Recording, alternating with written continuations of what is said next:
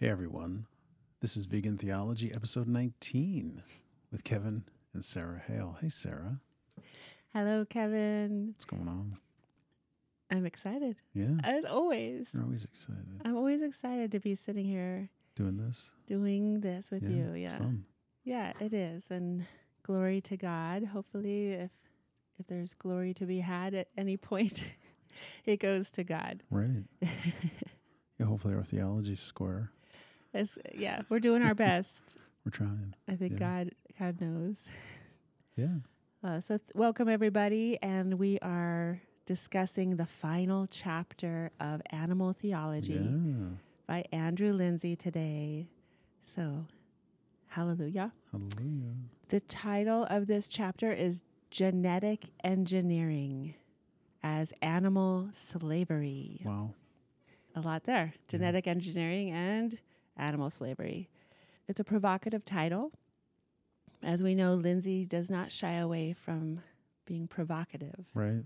I love the guy. hmm And it still blows my mind that this was like 1994 even. Yes, 94. He was doing really good work. Almost. It's going to be close to almost 30 years ago. Right, Yeah. right. That's amazing. Yeah, and we're still just kind of getting our feet wet with all the work he has done. Yeah. So thank you, Andrew Linzey. Yes. Thank you. I think I want to start by just talking about how when we use words like slavery, right? We're used to hearing those words to describe horrible things that happen to humans. Yeah. So I'm thinking of words like rape, kidnapping, murder, genocide, imprisoned, holocaust, right?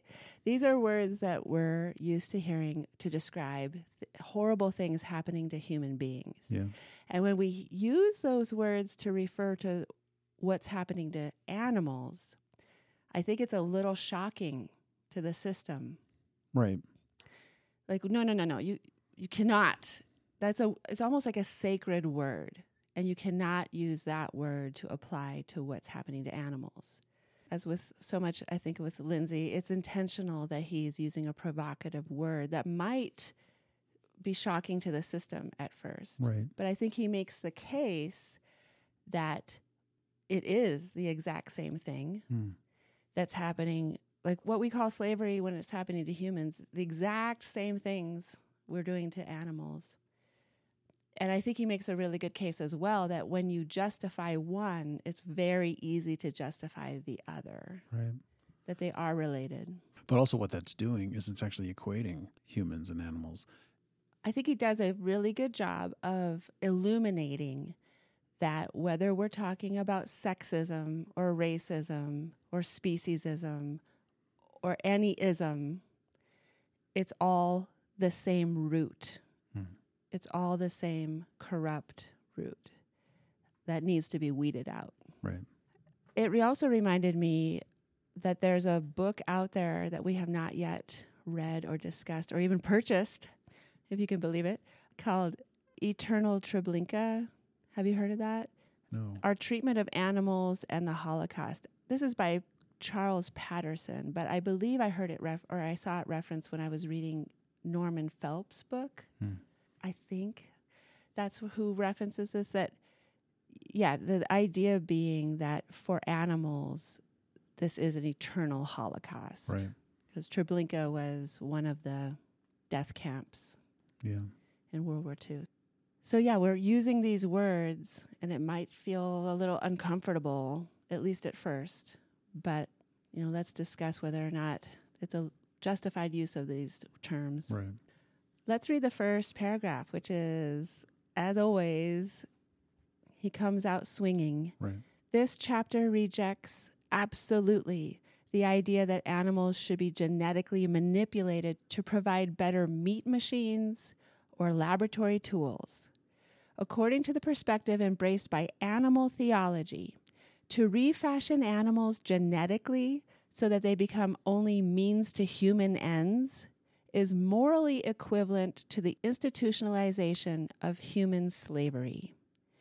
There is, therefore, something morally sinister in the untrammeled development of genetic science, which admits of no moral limits save that of the advancement of the controlling species. Nothing less than the dismantling of this science as an institution can satisfy those who advocate moral justice for animals. We reach here the absolute limits of what any reputable creation theology can tolerate. Wow. So he's really going up against this, as he calls it, untrammeled development of genetic science. This science without ethical boundaries. Right. Yeah. And one of the things we love about Linzey is he uses works of fiction, classic works of fiction and poetry in his theology writing. Yeah. Which I think that really gives us permission as we move forward in, in our endeavor here to go ahead and remember that we can use story, we can use fiction and poetry. Yeah. Yeah, it's good stuff. He takes from George Orwell's Animal Farm and he starts with Old Major, the prize middle white boar, addressing a secret meeting in the barn. Now, comrades, what is the nature of this life of ours? Let us face it, our lives are miserable, laborious, and short. We are born, we are given just so much food as will keep the breath in our bodies. And those of us who are capable of it are forced to work to the last atom of our strength. In the very instant that our usefulness has come to an end, we are slaughtered with hideous cruelty. No animal in England knows the meaning of happiness or leisure after he is a year old. The life of an animal is misery and slavery.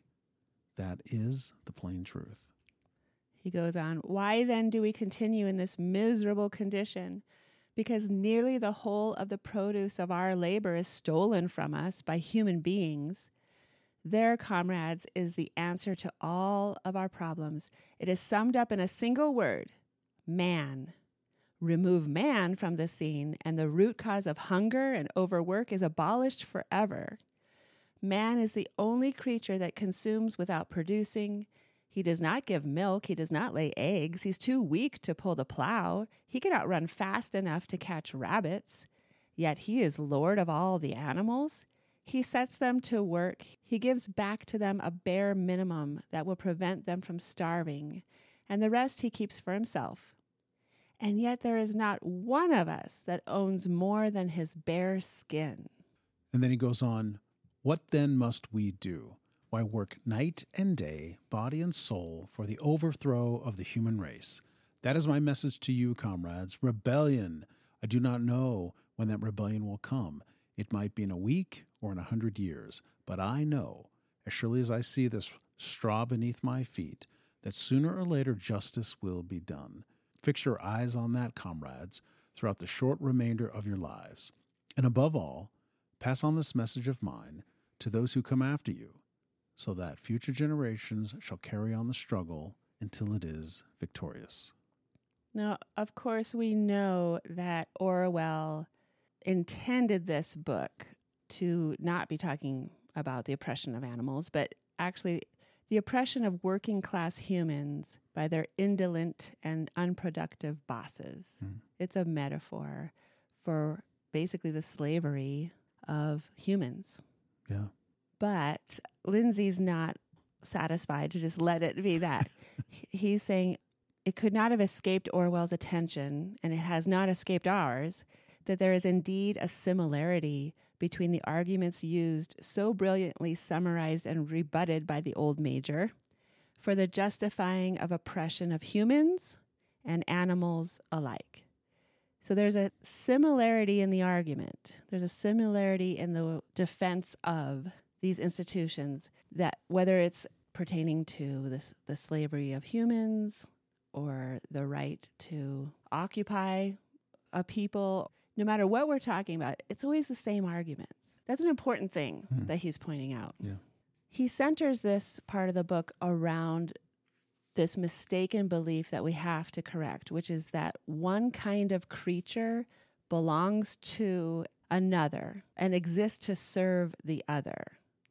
And he's saying, yeah, that, that way of thinking that one kind of creature is here and can belong to someone and is here to serve someone, that line of thinking has happened in the human sphere as well as the animal sphere.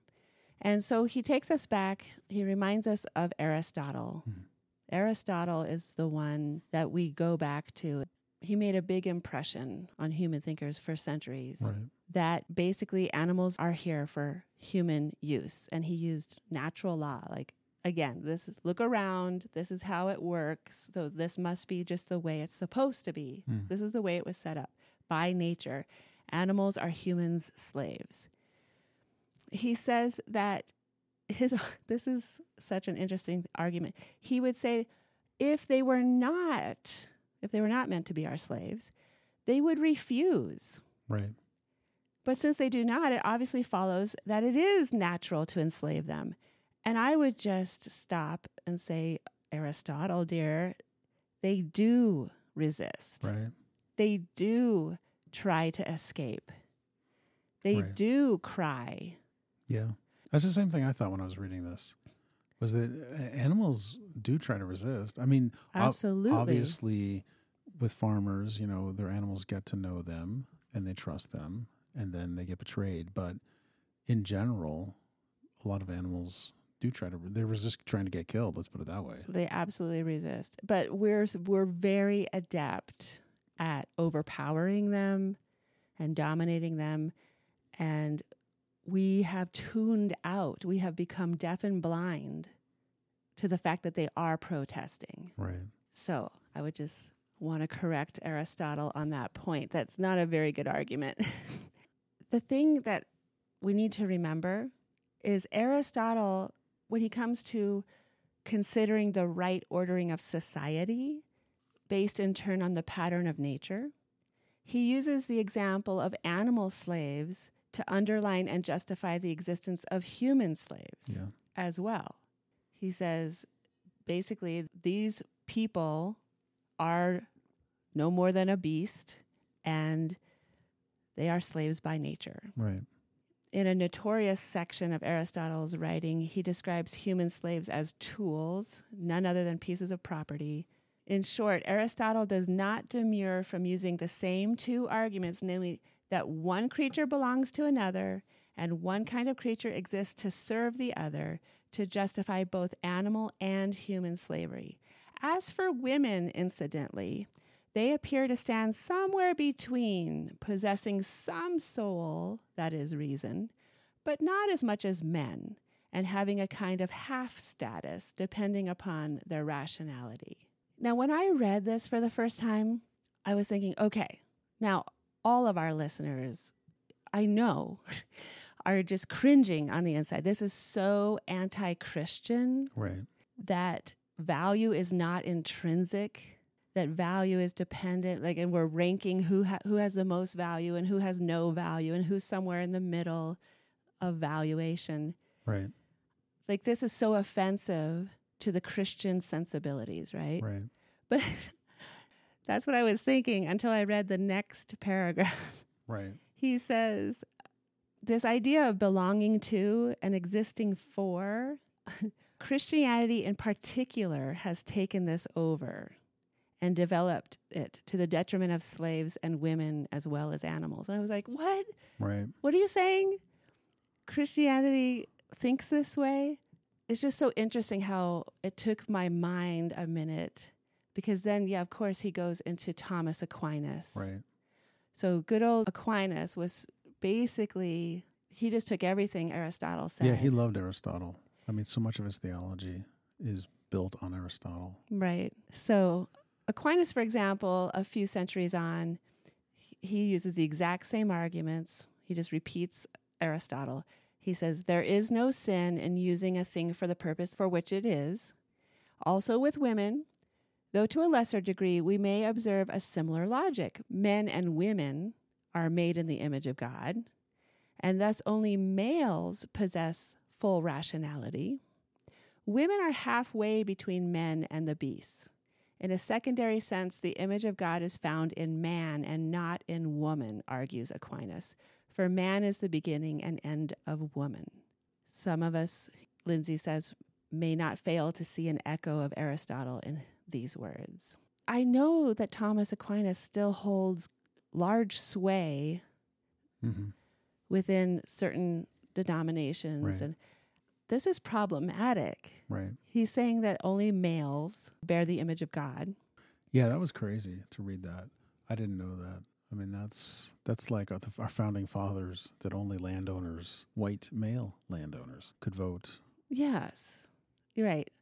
So, yeah, I, I guess I was feeling a little bit naive. My theology today is the way it's always been, or something, Right. because he then goes on to say, yeah, and don't forget all the Christians who supported the institution of slavery and they backed it up theologically with, with these same kinds of arguments. He says, Many respectable, intelligent, conscientious Christians supported without question the trade in slaves as inseparable from Christian civilization and human progress.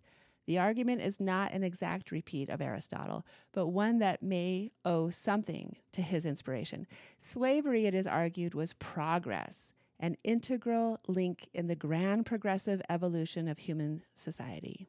Moreover, slavery was a natural means of Christianization of the dark races. That's just so disheartening when we, we institutionalize an evil, a dehumanizing evil, and then we sugarcoat it by saying, oh, we're actually doing them a favor. Right. We're civilizing them, we're Christianizing them so that they're no longer pagans. Right. No, it's troubling. And I couldn't help but think of we've seen even modern arguments where people support slavery in America, Yeah. the institution of slavery, saying that the slaves were better off being slaves than they were being on their own. I mean, Right. just that kind of thing. You're just are Christians making that argument.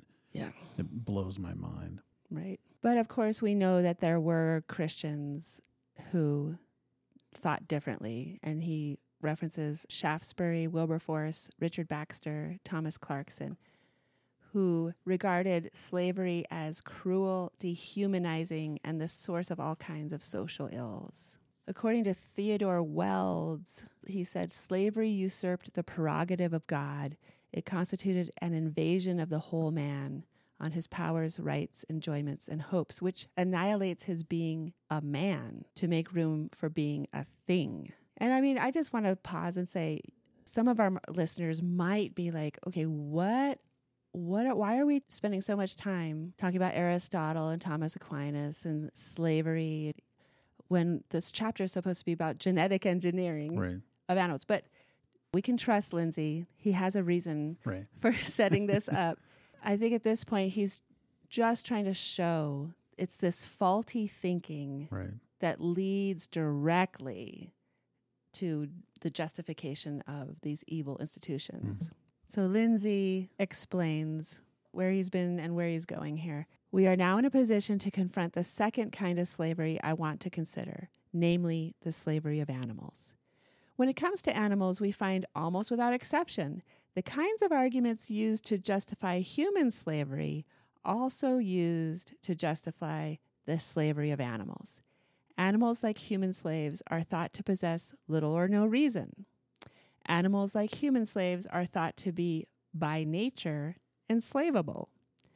Animal slavery, like human slavery, is thought to be progressive, even of benefit to the animals concerned. But two arguments are used repeatedly, and we have already discovered them. Animals belong to humans, and they exist to serve human interests. So, yeah, straight from Aristotle, Thomas Aquinas, American slavery, Right. to why we think we can enslave animals.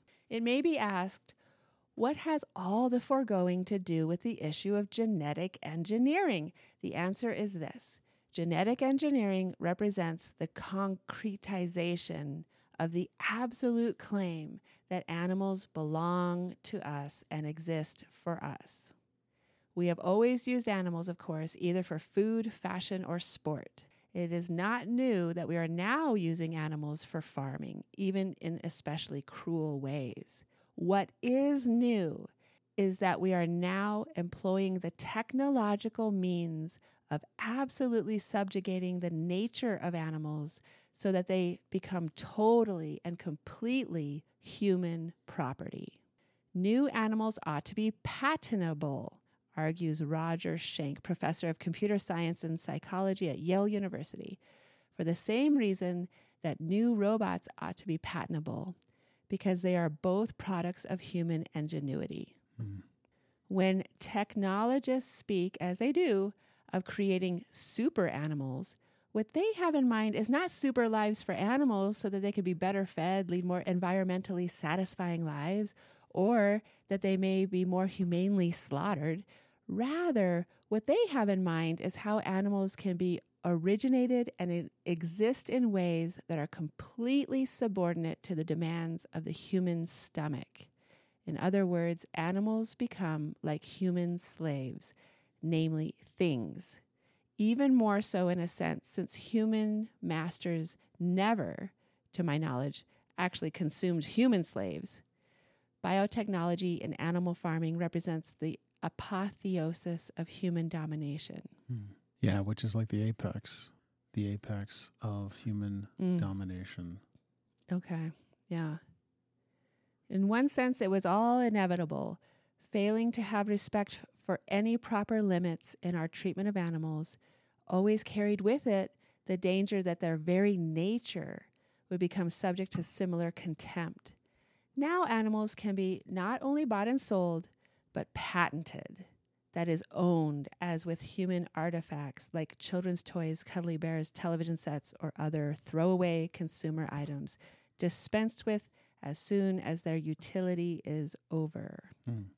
Right. And with that, like you said, property, legal property, like right. it, that they're legally theirs. Yeah. This idea that we think we have the right to completely change an animal's existence so that their very nature is taken away from them. We recently did a show on turkeys. I think we've talked about it on this podcast a couple times, but turkeys, egg laying hens, broiler chickens, uh, like so many species of animals, we have so altered their biology right. that they're not able to stand. Their bones break under their own weight, much less fly. Turkeys aren't even able to have sex. Like right. all of these species of animals have to be artificially inseminated. Like we've completely changed their existence. We've taken away their very nature. Or we were looking at these marine parks that take these whales that naturally swim the entire length of the globe up, right. up and down in a in the course of a year with their migratory patterns.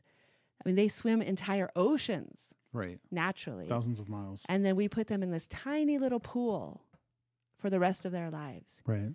We've taken away their ability to do what they were created to do. Right. Yeah, it's pretty sad. I'll just read from this. It says The nightmare intensifies when we look further into the concept of patenting. In 1992, the European Patent Office in Munich actually granted a patent for the oncomouse, the first European patent on an animal. The controversy over this has not unnaturally focused on the issue of suffering to animals and whether genetically engineered animals, in this case, a mouse genetically designed to develop cancer, mm. are likely to lead an increased level of suffering among laboratory animals. So there you go. We've genetically engineered a mouse to actually grow a pathology and mm. suffer so that I guess humans can study this. But of course, he makes the further argument well, what, what next? Like the the Onco cow, the Onco rabbit, the Onco horse. Like, how much suffering are we going to allow legally? And and again, this is the exact opposite of right. what we should be doing as image bearers. This is not being good stewards of God's creation. Right. He says at the end of that paragraph, it signifies the effective abdication of that special God given responsibility that all humans have towards the well being and autonomy of sentient species. Animal patents should not be given, not now, not ever. Right. It's pretty sad. Yeah. They're basically legal property, like you already said, which means legally they have no rights. Right. Like you can't challenge what's happening to them in court. Like they legally are just someone's property. Well, and especially the way I thought about this too is like, say you have a natural mouse, kind of what you already mentioned about birds, like we alter them to grow bigger breasts, so we have so they have more meat. This mouse was altered from its natural state and grown in the laboratory to grow cancer. So someone could even argue, oh, it's not a natural mouse. We're not changing. hmm The natural mouse has legal rights, but we've created this. I want to say Frankenstein mouse, but we've created this altered, genetically altered mouse, and that's ours. Right. Exactly. And there's still wild turkeys and there's still wild chickens Right. somewhere. So yeah, not only do they not have any legal rights and they are considered someone's property, but this is creating all kinds of commercial gain Right. for the one the people who hold the, the patent. Right. So just adding more evil on top, I guess, that it legitimizes a morally questionable line of research, but it also financially rewards those who carry it out. Right. The artificial creation of disease in animals can hardly be claimed to be compatible with the designs of a holy, loving creator. Mm. I would agree with that. Yeah. The artificial creation of disease in animals that can hardly be called consistent with what God's first commandments to us were Right.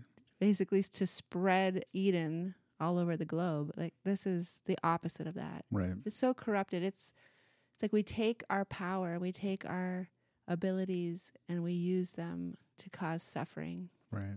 instead of to alleviate it. Yeah, it's sad because I think we've said this before.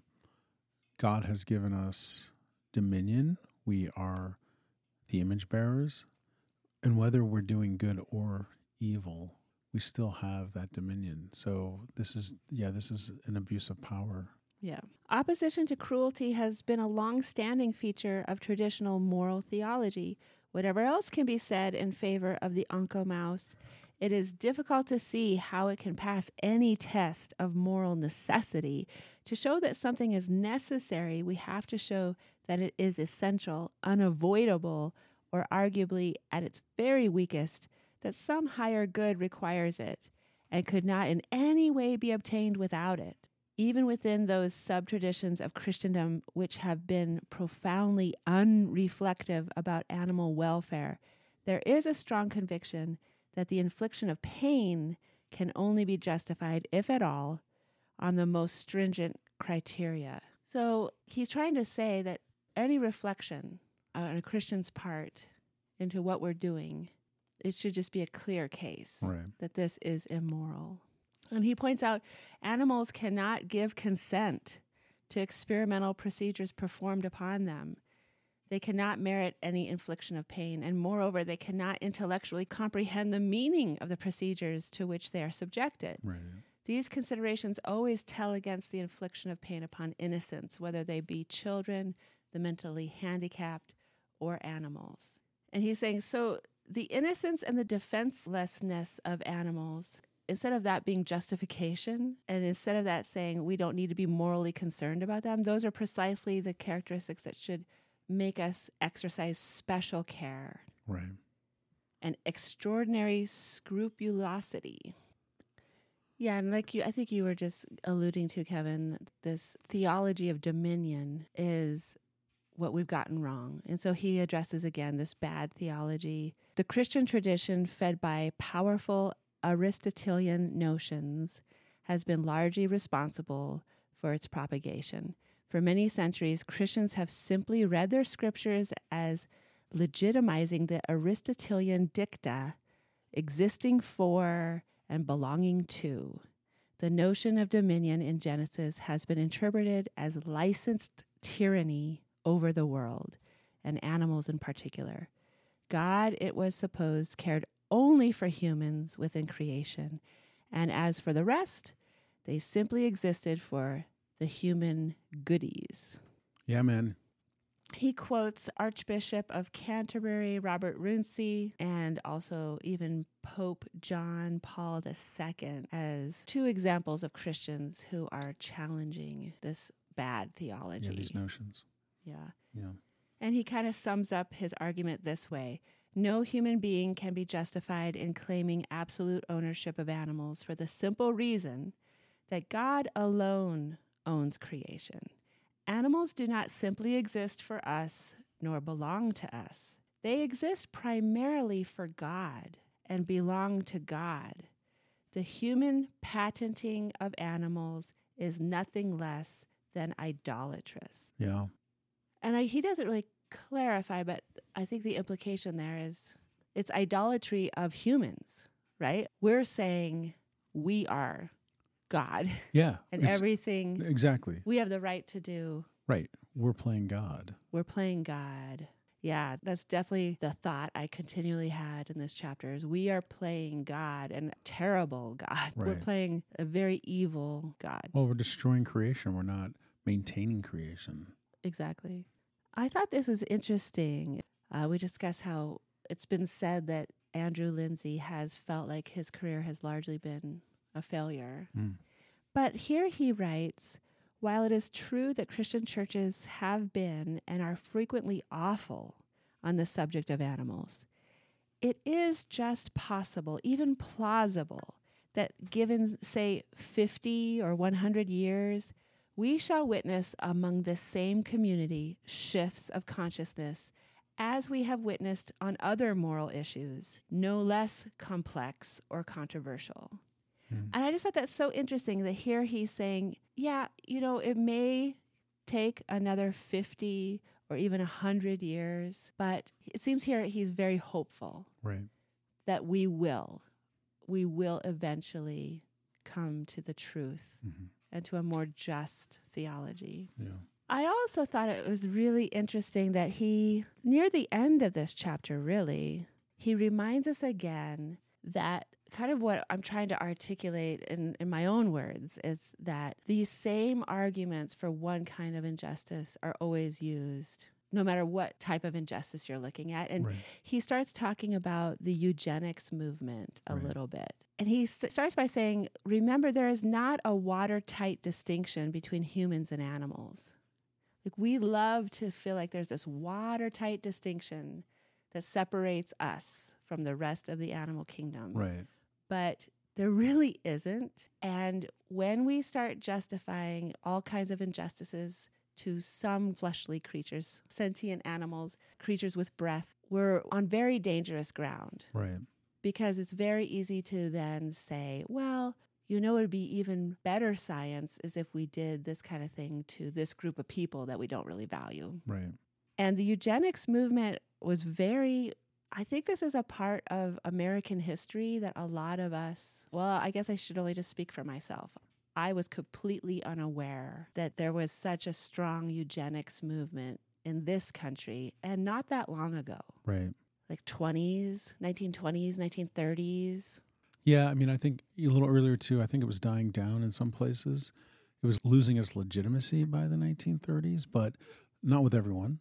And as we know, I mean, Hitler got his playbook Right. from us, really. Britain, Britain participated in it as well, but And I, Um, I feel like for our country, the added value that people saw in it was a justification to continue African slavery right, because there was this line of thinking if we measure people's skulls, if we measure people's noses, we can find what makes certain types of people special. And then we can measure against that. We can genetically weed out right, the less Yeah, it was crazy. desirable people. right, This is a time period in our country where beauty pageants came to be a thing. Mm. And at the county fair, there were like better babies contests where they would basically have little beauty pageants for babies wow, and the fitter families. There was a whole movement towards people being very concerned and trying to measure up to this ideal of an ideal human. And Christians got behind this as well. Right. And he quotes several of them in this chapter. And basically, the idea being like, let's breed out disease, let's breed out stupidity. There are certain people who should have children, and there are certain people that should not be allowed to have children. right, So I think Linzey is just pulling in that be careful. Be careful what you are okay with because it's the same argument that is going to argue for things that hopefully at some point you won't be okay with. right. Yeah, I love that. It just reminds me G.K. Chesterton had a book and he was against eugenics in Britain. And but I love the title. It's called Eugenics and Other Evils: An Mhm. Argument Against the Scientifically Organized State. I just love that title. Yeah. Yeah. I mean, I think many really great thinkers have said there's a direct line between this sentimental idea that we can create super people. There's a direct line between that belief and the gas chamber. Hmm, yeah. And we forget that having a variety of people, even people who are considered handicapped or mentally challenged, having them among us makes us better humans. Absolutely. And so, on the face of it, it may look like a positive thing, but it's actually the deepest evil to think that we can play this kind of God. But it's also, I think we're already saying it. We're we're quantifying Mm. something, people and animals on one particular metric.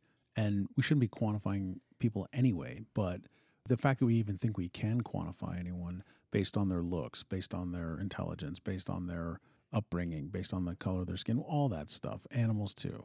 You know, their worth. We've talked about this in other places like animals have capabilities that humans do not. Mhm. Birds can see colors that humans cannot see. And we're all interconnected, and we need species Right. for our ecosystems to survive. 100%. Yeah. Right. As we move to a close of this awesome chapter, let me just read how he ends the chapter here. Animals, it is sometimes supposed, are simply out there, external to ourselves, like nature itself. Likewise, it is thought what we do to animals does not really affect us. In fact, however, humans are not just tied to nature, they are part of nature, indeed, inseparable from nature. Because of this, there is a profound sense in which we cannot abuse nature without abusing ourselves. The genetic manipulation of animal nature is not just some small welfare problem of how we should treat some kinds of animal species.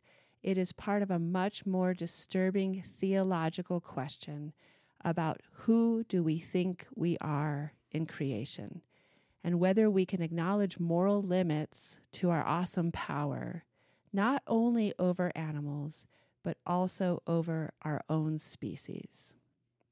Well said. Yeah. And he returns us here at the very end to Animal Farm. At the beginning of this chapter, I invited you to imagine the old major addressing his fellow animal comrades and complaining that their state was none other than misery and slavery.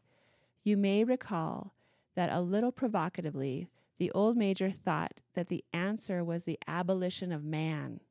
In one sense, the old major was right. We need to abolish what St. Paul calls the old man, which is humanity in moral bondage or slavery to sin.